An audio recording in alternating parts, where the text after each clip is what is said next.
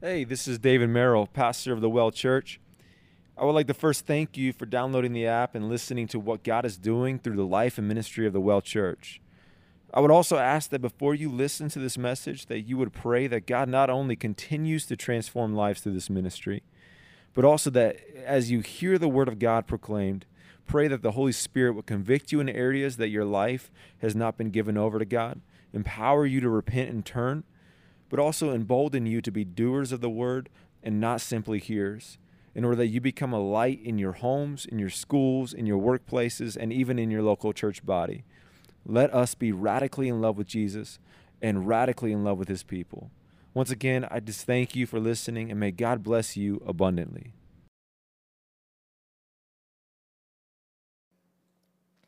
So last week we, we we've been going through this sermon series in the book of Hebrews, um, and last week we looked at the truth that Jesus is superior than angels, right? And I know many of us, we didn't come to church questioning whether or not Jesus was superior to angels. Many of us didn't question the idea that is Jesus really more powerful than angels? But the truth is, is that in first century AD, the Jews, they would have, this would have been a huge question on their minds. Is Jesus really powerful than angels, more powerful than angels, more as better than angels because angels were, were seen in a high regard because they were mediators of the old covenant right? They were the ones that, that mediated the Old Testament. We don't know exactly how God used that and how he operates within that, but we do know that the angels, God used angels to mediate this Old Covenant. And so if the Old Covenant is going to be better, if the new covenant is going to be better than the old covenant, what the author has to show is that the old covenant mediators are inferior than the new covenant mediator, Jesus Christ. Jesus has to be proven better than the angels, or else the old covenant is superior than the new covenant, which means that we need to shut the, down the doors. If Jesus isn't better than angels, we need to shut down the doors, turn this place into a synagogue, and y'all start calling me rabbi which I've asked y'all to do in the past, but nobody does. Call me Abba. Abba. Oh, I'll reject that. Uh, but Jesus, what we saw in Hebrews chapter 1 is that the author did an amazing job by going through the Old Testament, showing that Jesus is truly superior to angels, that the Old Testament prophets, this isn't the author trying to make up something. He's showing that the Bible, the Hebrew Bible, said that the Messiah to be coming was going to be greater than angels. He was going to be the Son of God. He was going to be worshiped by angels. He was going to be the sustainer, the creator. He was going to be God. So the, the Old Testament prophets prophesied that the Messiah to come was going to be superior than angels. So that's what we saw last week. Now, this morning, we are going to be looking at chapter 2 of Hebrews. Now, what's happening in chapter 2 of Hebrews, in chapter 2, verse 5 through 9, the author goes back to this idea, this wrestle with angels and Jesus. But right here in the middle, 1 through 4, this little section, he takes a break.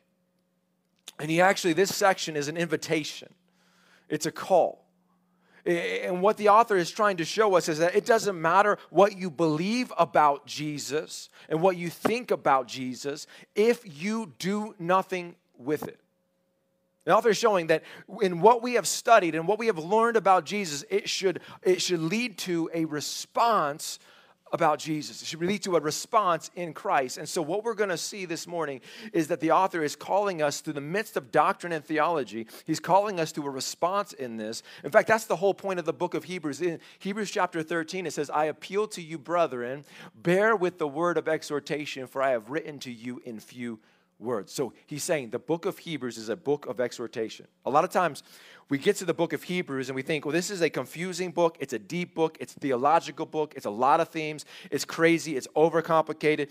And we miss the fact that the book was written, first of all, it was written to immature believers. But secondly, it was written as an exhortation, a call to something. What's an exhortation? It, it just means an urgent call to do something. So the book of Hebrews, the author is urgently calling the listeners to respond to Jesus, to have sole devotion to Jesus, to find satisfaction in the new covenant, is to hear the words of God and do something with them, is to apply them to our lives. And that's what we're going to see this morning. Guys, one of the greatest blessings of being a pastor, it's not the affirmations, the words of affirmations. I mean, you guys do a great job with that, but you could come after a sermon and tell me, oh, you did a great job, pat me on the back, and, and like, you know, eh, good job. And that's awesome, that's nice, but that's not what keeps me going because for every word of affirmation, I've gotten a word of cursing. Um, I, have been cussed out, chewed out, called all names in the book, and, I, and, and, and so that doesn't motivate me. And nor does the fact that, you know, I've said this before, that we have a church that does bless me in the fact that we have people who are willing to sit under the Word of God, that I'm not afraid to be able to say what the Bible says because I know that y'all want the Bible. And then if I said something other than what the Bible says, y'all would be upset with me. And so I love that, and that blesses me, but that's not what keeps me going. The greatest blessing in my life, in my position, is to get the chance to watch the Word of God be applied to your lives and watch your lives change. Like that really is. It's the greatest. In fact, uh, you know, Savannah and I, we've had many opportunities, many moments in our ministry in the past four years of this church where we have looked at each other and literally said, Do you want to keep going? Like really do you want to keep going? Because this is this is tough. Like we've gone through some pain heartache. I've made a lot of stupid decisions. I know it's hard to believe. A lot of dumb decisions made a lot of people mad hurt a lot of people a lot of people have hurt me. And in that season all these seasons we're always we'll look at each other and say man i could go back and be a waiter babe. Like I could do something else. And every time, without fail, what God does is He, he brings one of y'all up in my mind. Without fail. One of you who I've watched the gospel go from infancy to you changing your life, adapting your life, sins in your life being put to death. And God, and in fact, that Savannah knows me so well now that whenever I get weird and get on this like moody, like just depressed, like this sucks kind of, mood, she knows how to talk me off the ledge. Because I'll get into this weird mode and she'll just say, babe, but think about this person. And I'm like, oh, yeah, okay, that'll keep me going for another week. We'll go with that. And she knows how to talk because that's the greatest blessing of this position. But likewise, the, the biggest heartache? The biggest heartache is to watch, and this is what keeps Savannah and I praying. We pray constantly for this church, but is to watch some people hear the word of God over and over and over again, and their lives never change. They're never taking the word of God and applying it to their lives. They're still walking in the same sin. They're still loving the world. They're still wanting the world over the word of God. They're not changing. They're stagnant. And it breaks my heart. Or I've watched people coming to church on fire for Jesus. And then yet over time, they've allowed other things, whether it's hobbies or sins or just the everyday cares of this world, to come into their lives. And they weed Jesus out. And their affections for Jesus get weaker and weaker weaker and weaker. And I'm watching them where you started off strong and then you're just getting weaker and weaker in your affections for Jesus. And it's heartbreaking. And that's what the author of Hebrews is actually, this is the call of author of Hebrews, is to warn us against this idea of being stagnant or drifting. So I'm going to go ahead and tell you my prayer for us this morning. First of all, my prayer is for those who are doing well with their walks with Jesus right now that this becomes a, a means of encouragement. This encourages you to remain steadfast and to continue to walk in faith and boldness and run the race. But then for some of you who are have lost affections over time because you've allowed life to get in the way, I pray this becomes a shock to your system. That this actually shocks your system out of this stagnation, out of this complacency. But then others, this, this idea of affections for Jesus, love for Jesus, this is all foreign to you. That's, that's weird. Uh, I, I never loved Jesus. I never had affections for Jesus. I was never walking like that with it. That can never be described. And some of y'all, it's because you've never believed, and that's okay. You say, you would say, I'm not a believer, and so that's why.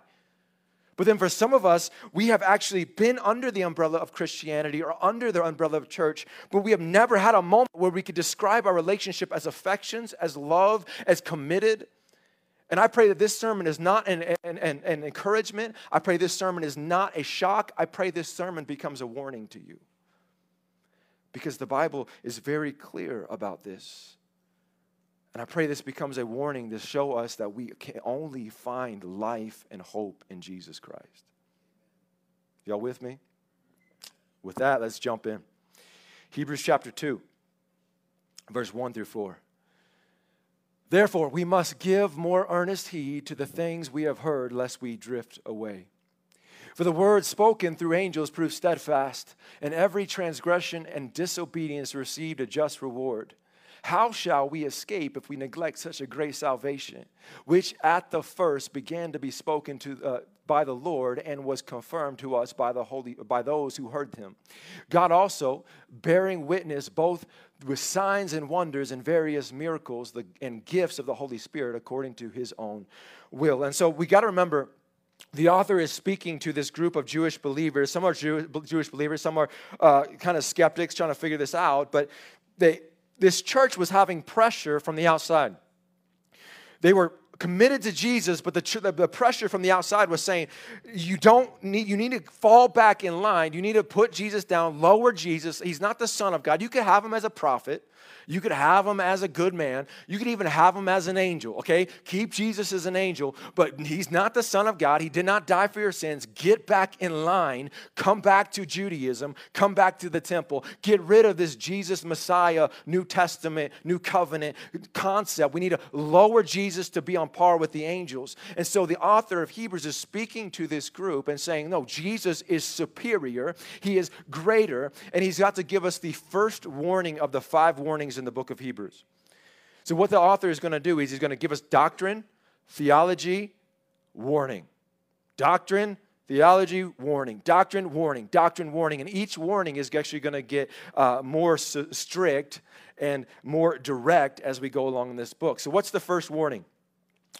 Therefore, we must give the same, the more earnest heed to the things we have heard, lest we drift away. So the author begins with a very important word, therefore. Now, if you're studying the Bible, we know, I've said it a hundred times, if you see the word therefore, you ask the question, what is it there for? Another way of saying this is this is referring to everything he has just said. So, because Jesus is the creator of the world, because he is the sustainer of the world, because he is the protokos, the chief one, the begotten son, because the Father calls him son, he is and he is Father, because he is worshiped by angels, because he sustains the world, because he places his enemies under his footstool, because he is eternal, unchanging, because he is um, the, he is or the anointed one. He sits on the he is the everlasting life. He is God's final word to this world. Because of all of that, remember remember last week, chapter one or two weeks ago, chapter 1, verse 1, it says that God spoke to us in these last days by his Son. What does it mean in these last days? It means that there's no chapter 3. Listen to this. Chapter 1 of God's progressive revelation was the Old Testament, was the Old Covenant. God spoke to man, God revealed his covenant. Chapter 2 is God's uh, chapter 2 is God's progressive revelation of the new covenant, speaking through his son. And that is why is the final days because there is no chapter 3 of God's progressive revelation. It is sealed with Jesus. Which means that God is not going to come to Muhammad and give him the Quran and write a new uh, chapter. God's not going to come to Joseph Smith with an angel and say, dig up these scrolls and come up with the Book of Mormon. God's done with his progressive revelation. That doesn't mean God doesn't speak to us. God speaks to us. God does miracles. God does signs. The Holy Spirit speaks to us. But he communicates us. He communicates to us. It flows through Jesus. It points to Jesus. And it's measured and proven by the words of Jesus. Does that make sense? That when God speaks to us, we have to go to the Word of God and is it measured? It's measured by the Word of God. If it's, if it's out of line with the Word of God, then it is not God speaking because God does not contradict himself. And so God is, Jesus is God's final word to the world. So because of that, the author of Hebrews says, listen to him. Because he is the Son of God, because he is, every, he is he's deity, because he's worship, because he's God's final word, the proper response is to listen to him. This word, this phrase, listen to his words, listen to the words that we were taught, it means literally cling to or anchor to. Like anchor to the words that you've heard. What are the words that they've heard? They heard the, the gospel preached to the, uh, through the apostles, right?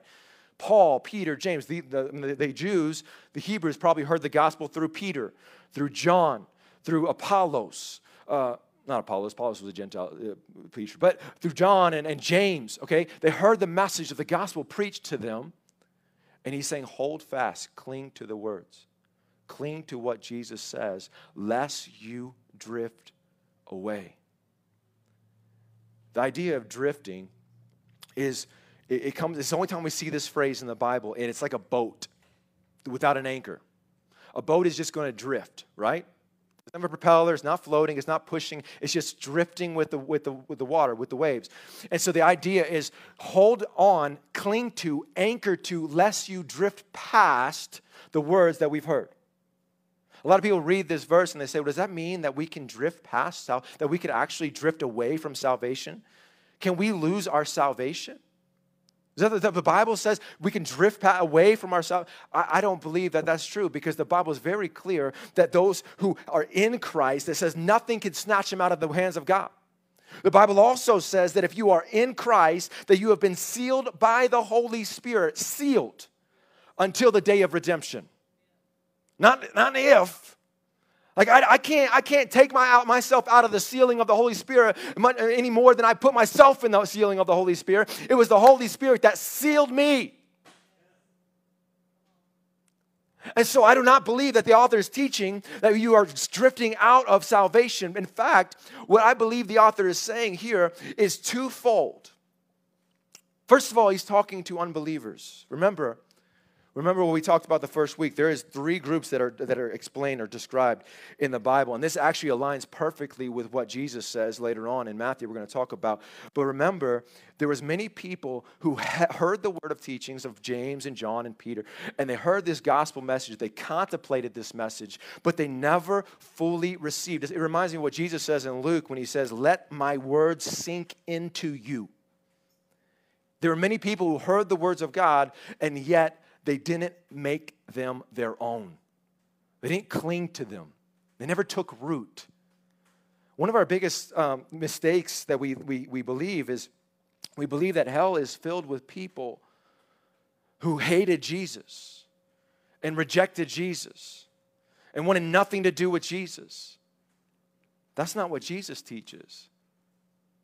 Jesus says there will be many who come in my name who sat under the gospel who sat under the message, who sat under the teaching, and maybe even liked it, and never received it, never made it their own, never clung to it, never anchored to it. It just became something that they sat under, they liked, and they went on their own way. It reminds me of what Jesus says in the parable of the sower. Remember the parable of the sower? Jesus, uh, this is his Easter moment, okay? Like, I love this story because he's got such a big following at this point. Everybody's following Jesus. Everybody's trying to figure out who this Jesus is. Is he God? Is he the Messiah? Is he a lunatic? Is he crazy? Who is Jesus? And so everybody's excited to see Jesus, and he's got this opportunity to preach the message, but thousands of people. He could preach this message and tell everybody, I'm God, I'm the Messiah, let me show you. He has this opportunity, but he gets up in front of everybody and he says, Okay, there was a farmer, right? And he has some seed. And he throws the seed, and some landed on the path, and the birds took it up. So some landed on the rock, sprung up really quick, and then because it couldn't take root, the sun scorched it out. He said some fell in the thorns, and there was the thorns and the weeds and the thistles, and the, it tried to, to grow, but the thorns choked it out. He says some fell in the good soil, and it produced 30 and 60 and 100 fold.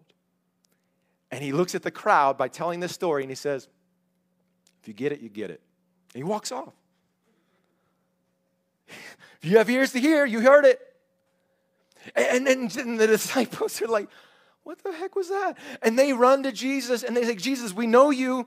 We know that this is not, there's more than this than just seeds and birds and stuff, okay? There's probably something, there's a, there's a, there's a deeper level.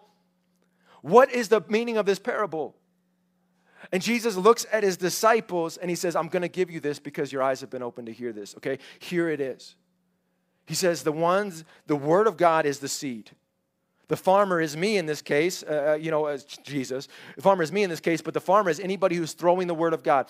The, the, the path, the seed, the word of God, the idea of the path is just people have been walking on it for, for years and years and years, trampling on it for horses, carriages. It's just packed full. It's like concrete. If I throw a seed on concrete, it ain't penetrating, it's just gonna sit there. The idea here is the seed on the path is the word of God hitting people who are just absolutely rejecting the, the truth of gospel. Like there are some people you know, and most of us know these people, that it doesn't matter what you say, it's like hitting a rock wall. The word of God will just bounce off you. It doesn't penetrate. It doesn't sink in. They hate it. They don't want it. They reject it. It's that word of God not making it through the hardening of their heart. I said, but then there's going to be some that land on the rock, and there's this idea of topsoil. There's a little bit of soil on top of this rock, and the rock, the seed's gonna go in, and it's gonna shoot up really quick, right? It's gonna grow really quick. They received the word, they liked the word, they, they, they, they understood it, they got excited, maybe had an emotional experience about the word, but they never took root. And it says they go out into this world, and the persecutions of this world choke out or scorch out this seed, scorch out this plant, this word in them. So there's some that fall on the, the thorns and you hear the word, you may like the word, you may accept the, uh, you may uh, believe the word in the sense of, I believe it's true. But then you leave here and all the worries of the world and concerns of the world. You get the word of God, you get excited about the world of God, you go out of these walls, and then there's your job, there's your hobbies, there's your family, there's everything else, and it just consumes your life and chokes out the word that was you once heard. Jesus is saying you could hear the word of God. You could like the word of God. You could sit under the word of God. But there will be many people, like here in Hebrews, I believe this is talking about the ones on the rocks the ones who heard the word of God, but they did, never took root. They're the immature. They never made it their own. They never clung to the gospel. And so the persecution of everybody saying, come back to Judaism, come back here, that persecution is choking, is threatening to choke out or scorch out this seed that was planted on them before it could take root. And guys, there's many people in this, this morning, whether you're here or you're listening, who hear the word of God and sit under the teachings of God. And you believe the words of God, you like the words of God, but you never have received the words of God. You're not willing to lay your life down for Jesus. You're not willing to alter your life for the words of God. You want Jesus. Of course, you want Jesus. He saves. He's our Savior. Who doesn't want a Savior? The problem is, is that we want a Jesus to come alongside of our life with our hobbies, with our joys, with our sin and our brokenness, and to make it a little better. I mean, I've seen this more times than I can count, is that a lot of Christians are operating under the if clause. What's the if clause? I'll follow Jesus if he makes my marriage better. I'll follow Jesus if he makes this addiction go away easily and smoothly. I'll follow Jesus if it's comfortable. I'll follow Jesus if I can still spend my money and do the things I want to do and travel and, and, and enjoy this life without any disruptions in my comfort or my, my life. I will follow Jesus if. I've seen so many people operating under this clause. But listen to me. There's not one person in the Bible, not one follower of Jesus that ever operated under the if clause. The Bible says, the Bible, the followers of Jesus will not operate, I will follow Jesus if. The Bible, the followers of Jesus always operate, I will follow Jesus even if even if it's uncomfortable, even if I have to lay down what I want to do, the desires of my life, even if it means I've got to sacrifice things of this world, even if it means I've got to fight and beat my flesh into submission to get rid of this addiction and it's painful and it's hard, I will lean in on Jesus as He helps me get through this. I will follow Jesus even if I lose everything. I will follow Jesus even if my life is taken. That is the gospel. That is a follower of Jesus. That's, that's what we see in the book of John when John, Jesus is teaching and he's got another follower, a group of followers, right? Everybody's wanting to hear what Jesus has to say, and Jesus starts teaching this series of harsh truths, and everybody leaves him. All these followers of Jesus walk away and like, this is too tough. I'm, I'm done. And then you have this image of like thousands of people following Jesus, and then all that's left is these 12 followers, these 12 disciples, these rough, just looking around. And Jesus looks at them. This is what Jesus says to them Do you also want to go away? Everybody else is left. Why y'all still here? This is your opportunity. Go. Do you guys want to go? And Peter looks at Jesus and he says, Lord, to whom shall we go? You have the words of eternal life. He says, also, we have come to know and believe that you are the Christ. You're the Son of the living God. Peter, Peter looks at Jesus. Jesus is like, Do you guys want to leave too? And Peter's just, uh, Where else would I go?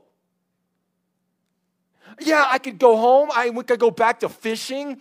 I could go back to my family, and I'm, I'm away from my family quite often. It would be less uncomfortable. I'm getting chased out of cities and towns, and yes, it would be easier. Yes, it would be more comfortable. Yes, it would give my life back and my hobbies back and the things I like. Yes, but those things would kill me. They don't offer me life. I don't find hope in those things because they don't bring hope. They don't offer hope. I found in you the hope of salvation. Why would I go anywhere else? Where else would I go? Where would I go?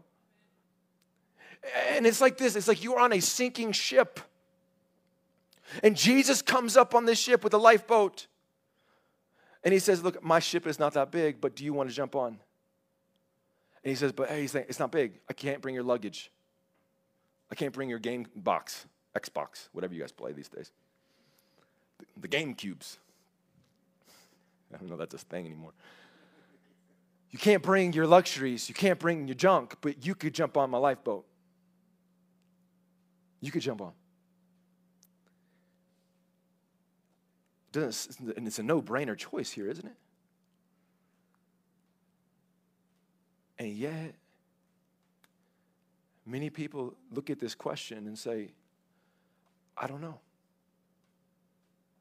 I don't know if Jesus is worth giving up my popularity if I can't take my popularity and put all my energy and, and, and, and, social media and the likes and look at focus on me, if I have to give up my hobbies, if I have to give up my time, if I have to give up my comforts, if I have to give up my sin, I don't know if it's worth jumping on the lifeboat.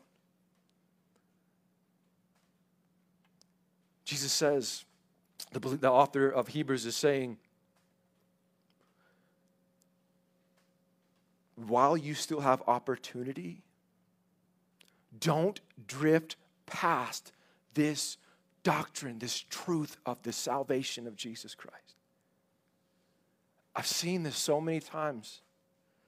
Even in, in my short time as a pastor and in my time in ministry uh, in general, I watch people come into the church. They like the thing we're doing. They love the people. We get involved. We have friends. We, we make friends. They come out to eat. I, we invite them to my house.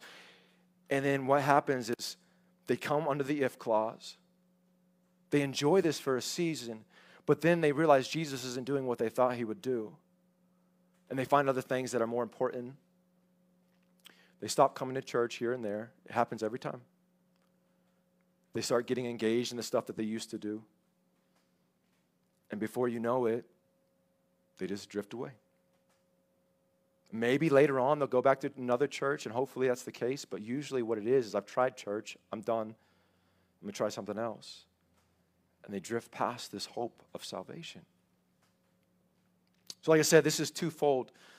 The first is, guys, let this be a warning to you if this is where you are. This be a warning to you. This is not a, a, a, a, nonchalant question that you have to ask and answer. This is your salvation, the eternal salvation. So the Bible says cling to it. But I also believe it is for believers as well.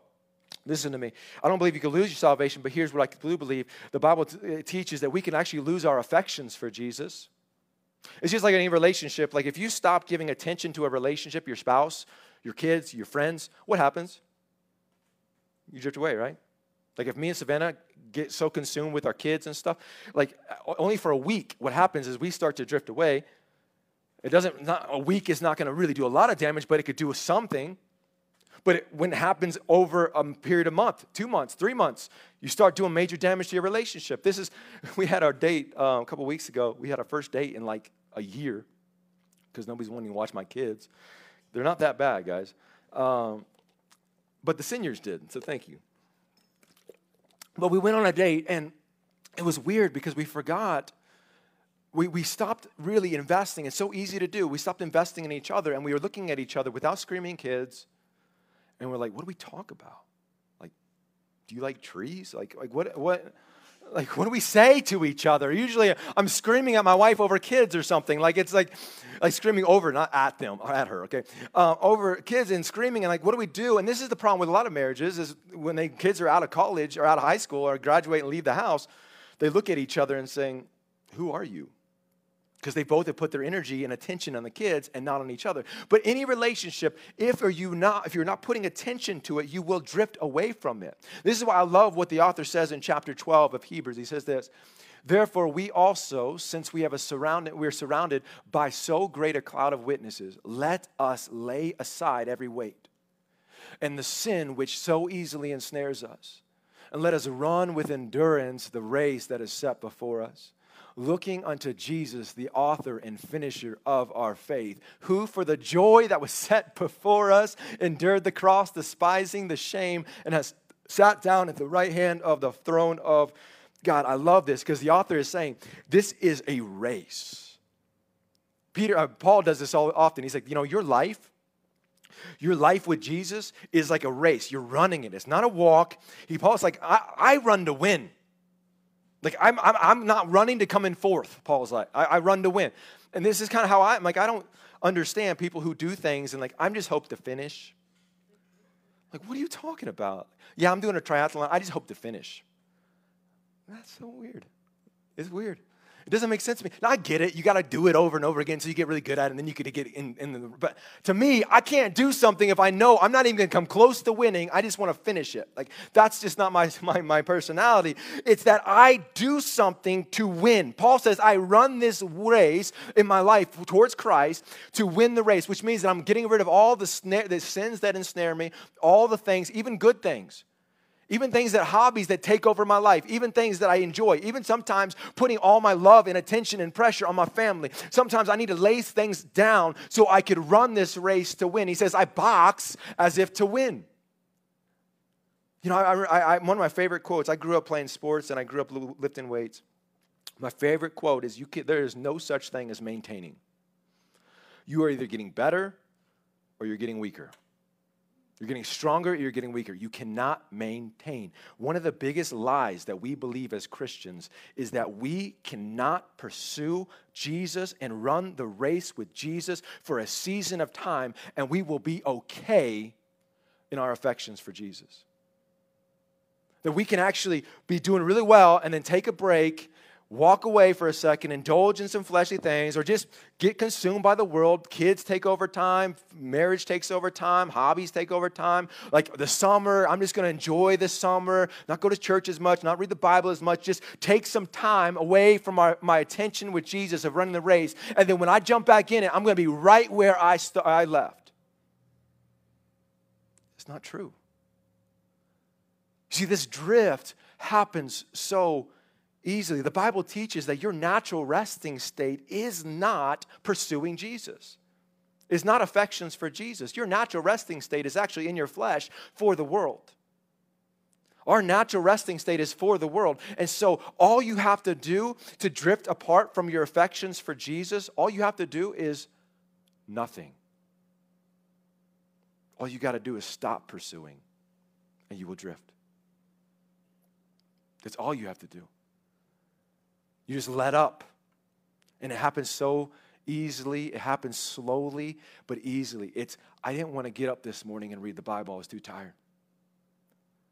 I didn't want to go to church this week. I was too tired. I didn't want to do this. I didn't want to go part, you know, I didn't want to pray. I didn't want to drive home and listen to worship. I would rather, you know, listen to, you know, uh, a podcast or a news station. I'd rather fill my mind up with the world. I just wanted, and in one decision after another decision after another decision, and before you know it, you know, going back to this idea of weightlifting, um, I've said this before, but I struggle with eating.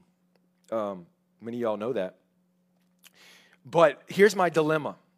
Here's my struggle. It's real. My birthday was yesterday. And yesterday marks the moment that I start to put on a lot of weight, not by choice. It just happens because of holiday season. Like today, I'm going to eat a cake, not a piece of cake. and I'm, I'm, actually going to try today. I was thinking, I was like, you know what? I'm not doing it. I'm not doing it this year. But what I do is every year I start to put on a lot of weight, and I get to about January, and I realize it's beach season in five months. So I start to cut. I do really well. I'm an all or nothing kind of guy, win or lose. I'm like, you know, if you ain't first, you're last kind of guy. And all or nothing, lose all this weight, start feeling good, start seeing my abs again, start seeing my body again. And I'm like, ooh, I look good. And what happens in May, right before beach season starts, I'm like, I'm, I've done great. I could eat a cake. Every time. And what happens, I eat the cake. The next morning, I look in the mirror. I look pretty good still. I don't see any change. My pants still fit, everything works. I think I could let up. And so what happens? You start letting up on your diet. You start letting up on your workouts. And before you know it, a month later, I'm it's a prime beach season. We're getting ready to go on the beach, and I'm looking in the mirror. I'm like, when did I get pregnant? Like, what happened? Where did this come from? It seemed like overnight I just I gained it all back. Because that is our walk with Jesus. And many of y'all know this because you have you may have done amazing in a season with Jesus where you are pursuing him, you are chasing with him, you are feeling good about your walk with Jesus. You had disciplines. Every morning you were praying, every morning you were reading scripture, every day you were listening to worship, you were listening to sermons on, on podcasts, you were starting to see the fruit of the Holy Spirit putting to death things in your life. You were starting to see the fruit of the Holy Spirit actually engaging in the world with people, seeing God do things through you to uh, with other people. You're starting to see all of that. And then you're like, man, I could, but then something happens and you, let yeah, I don't want to get up this morning. And so you sleep in. I don't want to pray today. I've been doing really good. What's one day? Then one, what's what's one you know car ride of not listening to this or not listening to, and listening to junk on t on what's one day of just vegging out and watching trash TV? What's this one little sin? And decision after decision after decision, before you know it, you're looking back at your life and you're looking at yourself today and you're like, how the crap did I get here? What happened? I mean, and some of y'all are nodding your heads because you know this is true. And this may even be true of you today, where you're thinking, I used to be so on fire for Jesus. I used to be so passionate about Jesus. I used to be disciplined with Jesus. And I'm looking at my life today I'm just so complacent. I'm just nonchalant about him. My affections have drifted. When did this happen? It doesn't happen overnight. It happens over time after time of saying that my family is more important than Jesus. My job is more important than Jesus. My sleep is more important than Jesus. My hobbies are more important than Jesus. My addictions, my sins, my pride are more important than Jesus. One decision after another decision after another decision. And before you know it, you're looking at your life and you're like, I don't know how I got here. The Bible says, cling to the words of Jesus, lest you drift.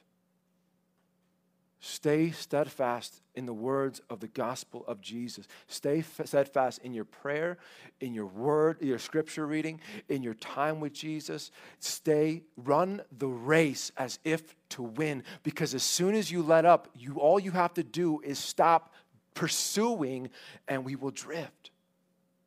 Just do nothing. Let's kind of finish up here. We got a few more verses. I know I spent a lot of time on those two, but I, I just want to summarize these next two.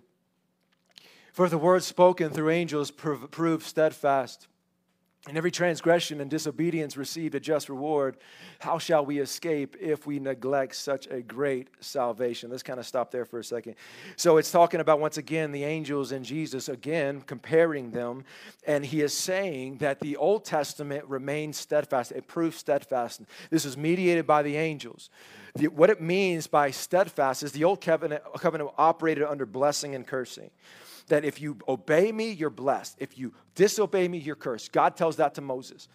And what we see in the Old Testament is that God fulfilled his part of the bargain. When Israel obeyed, they were blessed beyond belief. When they disobeyed, when they walked away from God, they were punished and disciplined. And so, through their disobedience and through their um, transgressions, the covenant proved faithful and steadfast. And that's with the angels. How much more if we neglect through Jesus such a great salvation? The answer is we don't. We do not escape if we neglect such a great salvation. We don't escape if we neglect Jesus Christ as Savior.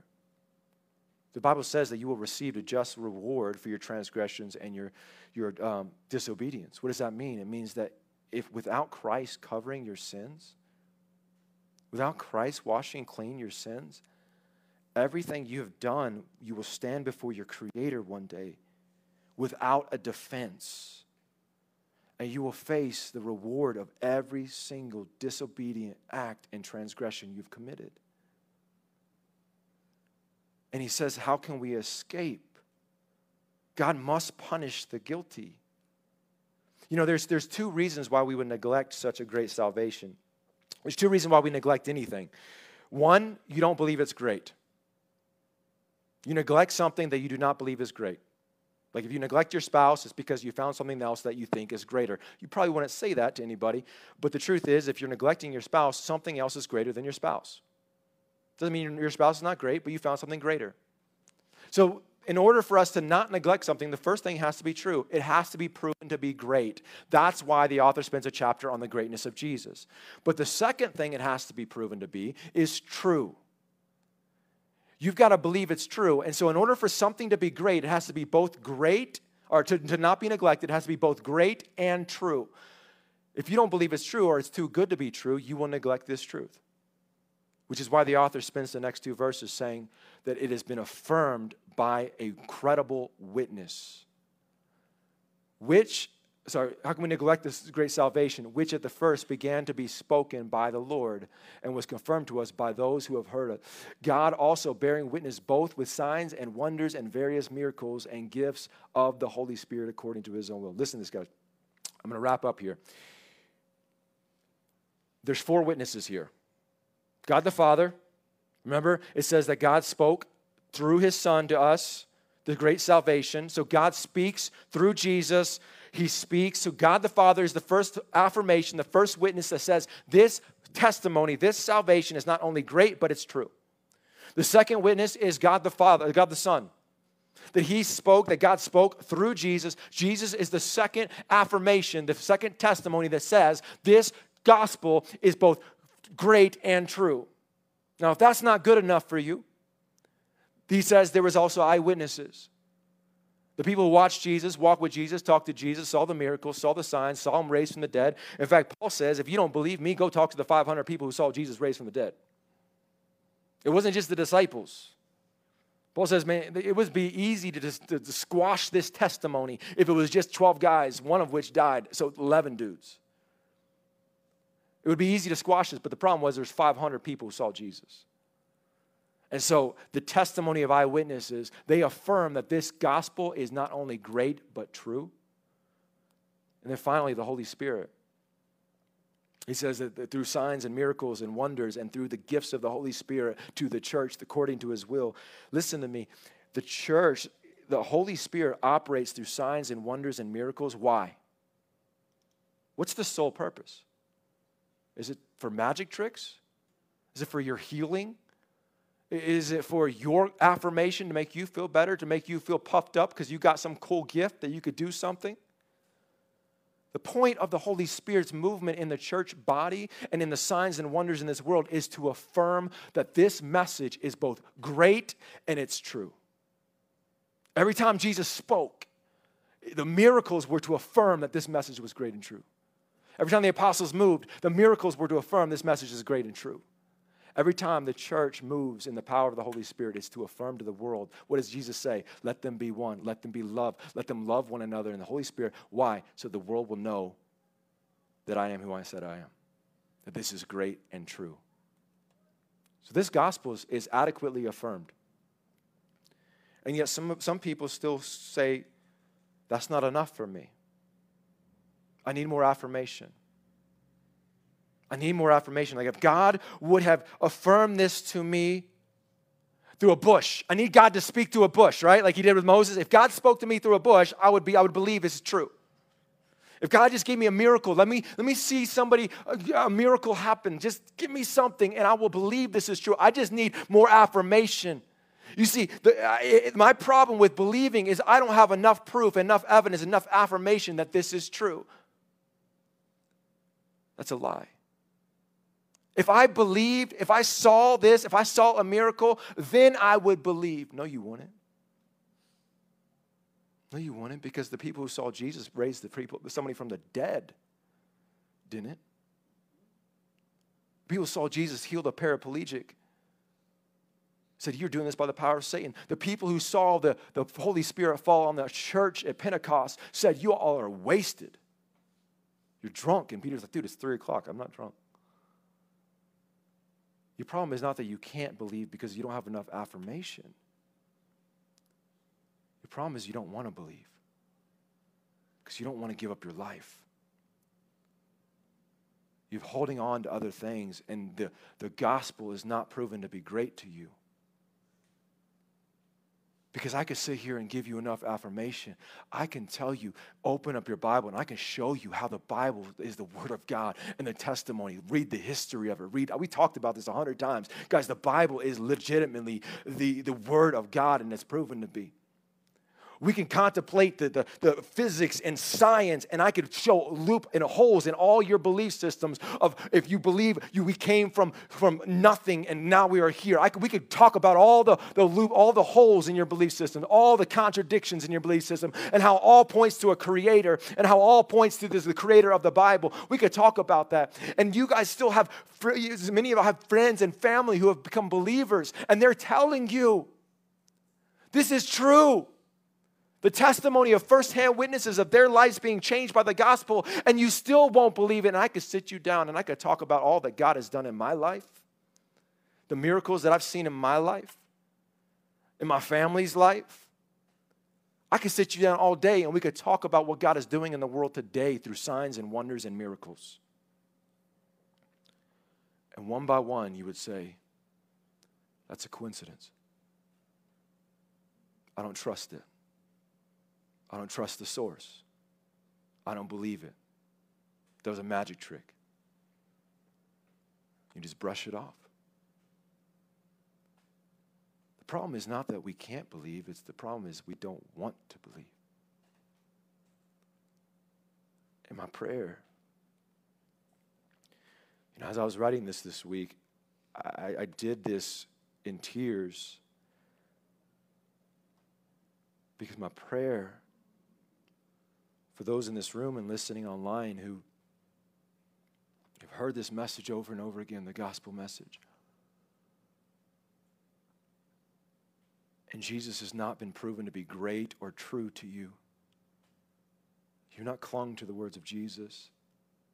You're not willing to give up your pride, your narcissist, your narcissism, your sins, your addictions, I'm not saying we become perfect and accept Jesus, but I'm saying we lay it all at the feet of Jesus and knowing that He is going to transform us. Nobody's ever good before we become a Christian. But it's saying that my junk is not worthy of is not worth uh, is not worthy of the surpassing knowledge that I have in Jesus Christ. And my prayer is that you take this question seriously take this decision. This is not whether or not you're going to go out to eat after church or what kind of, you know, where you're going to go, where you're going to move. This is not one of those questions. This is your eternal salvation. And He's worth it. Hold fast to the words of God. Hold fast to the greatness of this salvation. Don't drift past it. Well, I just I'll wait till I get older and I, you know, when sin's not as enjoyable. Does sin ever not become enjoyable in the flesh? Don't drift past it. And then for other use, I, I, I use um, other y'all, I, I pray this is a shock to your system. Some of y'all love Jesus, but over the years, over the, the months, you've allowed other things to cause a drift. And you're looking at your life, and there's a complacency and a comfort. And I pray this shocks your system and you jump back into the race. And that begins with today you set up disciplines in your life that clings to Jesus' word, clings to prayer, clings to persevering and pushing towards your affections for Jesus, that you set up your life to say, I don't care. This slot at 5:30 in the morning, some of you are like, uh, it happened, but at 5:30 in the morning to 6 to 7, I don't care how long, this slot is Jesus's. And I will not give it up for anything. I don't care if my kids wake up, they're going to sit in their room and cry for another hour because I'm sitting with Jesus. It's not going to happen. That's my time with Jesus. And I pray that we become back in the race, put aside things that are hindering us, get rid of hobbies that are distracting us, that are all consuming. I'm not saying hobbies are bad. I'm not saying watching TV is bad. But when they become all consuming, when they start to change and affect our relationship with Jesus, we need it. That's why I love the COVID, man. It took me out of the gym. I was addicted. There every day, two hours a day. Couldn't miss it. I would yell at my wife if I missed this. Uh, you know, not. I would get very irritable. Six months of purging. I haven't worked out. You guys could tell, but six months. I don't miss it at all. In fact, I like my time with Jesus a lot better now. Let it shock your system. And finally, encourage you. Some of y'all are doing awesome. Some of y'all, I know you, and you're walking with Jesus, and you have you have affections for Jesus, and you are pursuing Him and running the race. Just remember how easy it is to drift. Keep pursuing, keep pressing. So that's it. That's Hebrews. Four verses of Hebrews. It's gonna be a long time through Hebrews, y'all. But um, let's pray. Father, we thank you. God, I pray for those in this room who have never known what it is to have affections for you, who have never received the word and made it their own. That this all this time they've been operating under this if clause and seeking for something but not willing to lay down everything. Father, I pray right now that you work in their spirit and their heart. I pray that you show yourself to them as both great and true. And I pray for their salvation. I pray that they do not drift past this message. Let them hold fast as the good soil to the words that have been planted, that have been thrown.